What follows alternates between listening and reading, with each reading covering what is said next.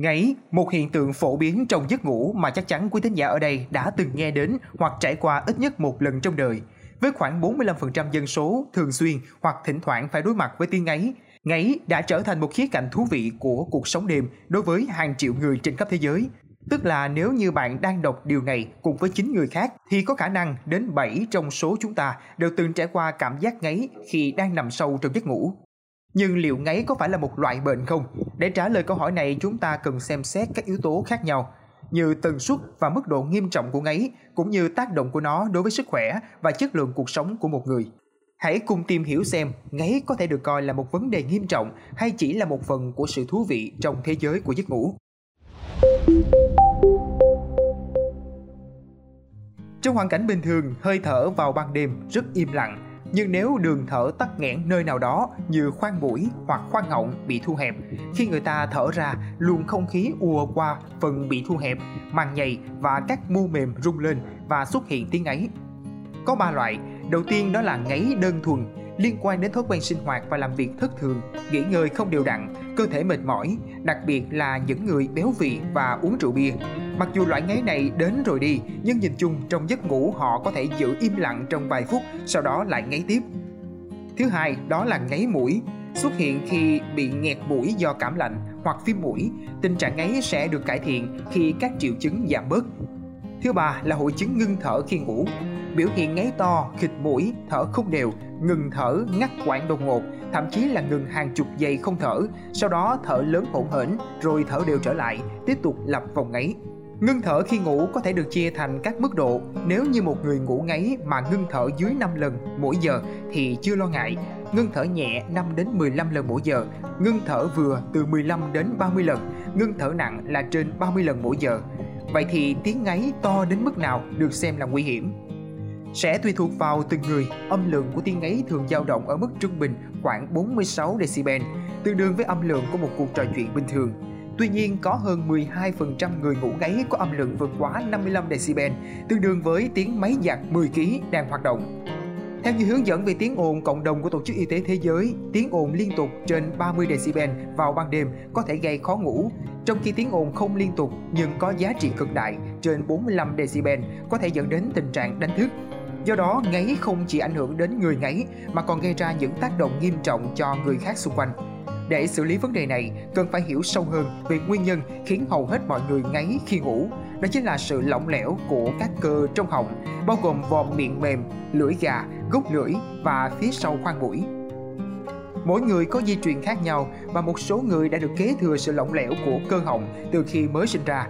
Trong giấc ngủ sâu, khi các dây thần kinh thả lỏng hoàn toàn, các cơ trong khoang họng cũng trở nên lỏng lẻo hơn, cho phép không khí đi qua đường hô hấp và chạm vào vòm miệng mềm hoặc gốc lưỡi, điều này gây ra tiếng ấy. Để khắc phục tình trạng này và ngăn ngáy xảy ra, cần cải thiện sức mạnh và độ linh hoạt của các cơ trong họng. Đối với những người ngáy ở mức độ thông thường, nhẹ hoặc vừa, luyện tập có thể giúp khắc phục. Đừng quên rằng 90% các vấn đề liên quan đến sức khỏe có thể được cải thiện thông qua luyện tập và ngáy cũng không ngoại lệ. Thay đổi lối sống bằng cách duy trì chế độ sinh hoạt cân đối, ăn uống điều độ, làm việc có kế hoạch, tránh sự mệt mỏi về thể chất. Khi tinh thần thoải mái và cơ họng mạnh mẽ, bạn sẽ có giấc ngủ sâu hơn với hơi thở mạnh mẽ và không bị ngáy. Điều quan trọng khác là duy trì chỉ số BMI ở mức phù hợp.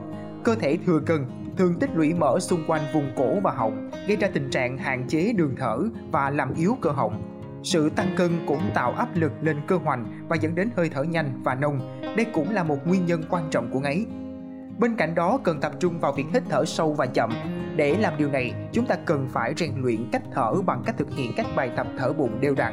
Hãy dành thời gian tập thở bụng hàng ngày và cố gắng nhớ phải thở bằng bụng trong các hoàn cảnh thường ngày.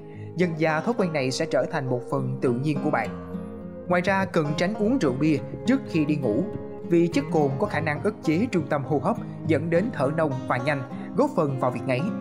Vì nguyên nhân chính của ngáy nằm ở sự lỏng lẻo của các cơ trong họng, nên giải pháp cơ bản nhất là tập luyện và củng cố cơ họng để tăng sức mạnh và độ săn chắc của chúng. Để rèn luyện cơ họng, chúng ta có thể thực hiện các bài tập sau.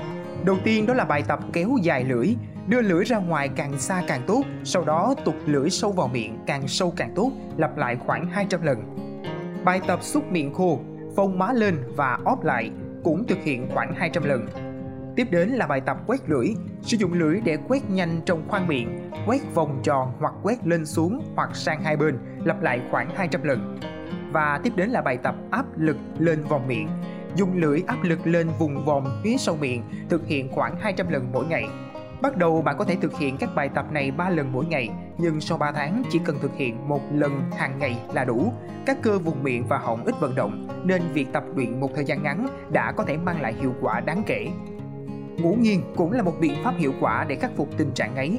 Khi bạn nằm ngửa, đặc biệt là khi đầu thấp, các cơ và mô mềm trong vùng họng có thể lỏng lẻo và đường thở bị hẹp dẫn đến việc ngáy.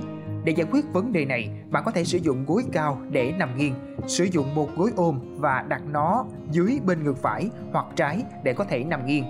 Trong tư thế nghiêng này, các cơ và mô mềm ở vùng cổ sẽ tự nhiên rơi về bên và đường thở sẽ không bị hẹp.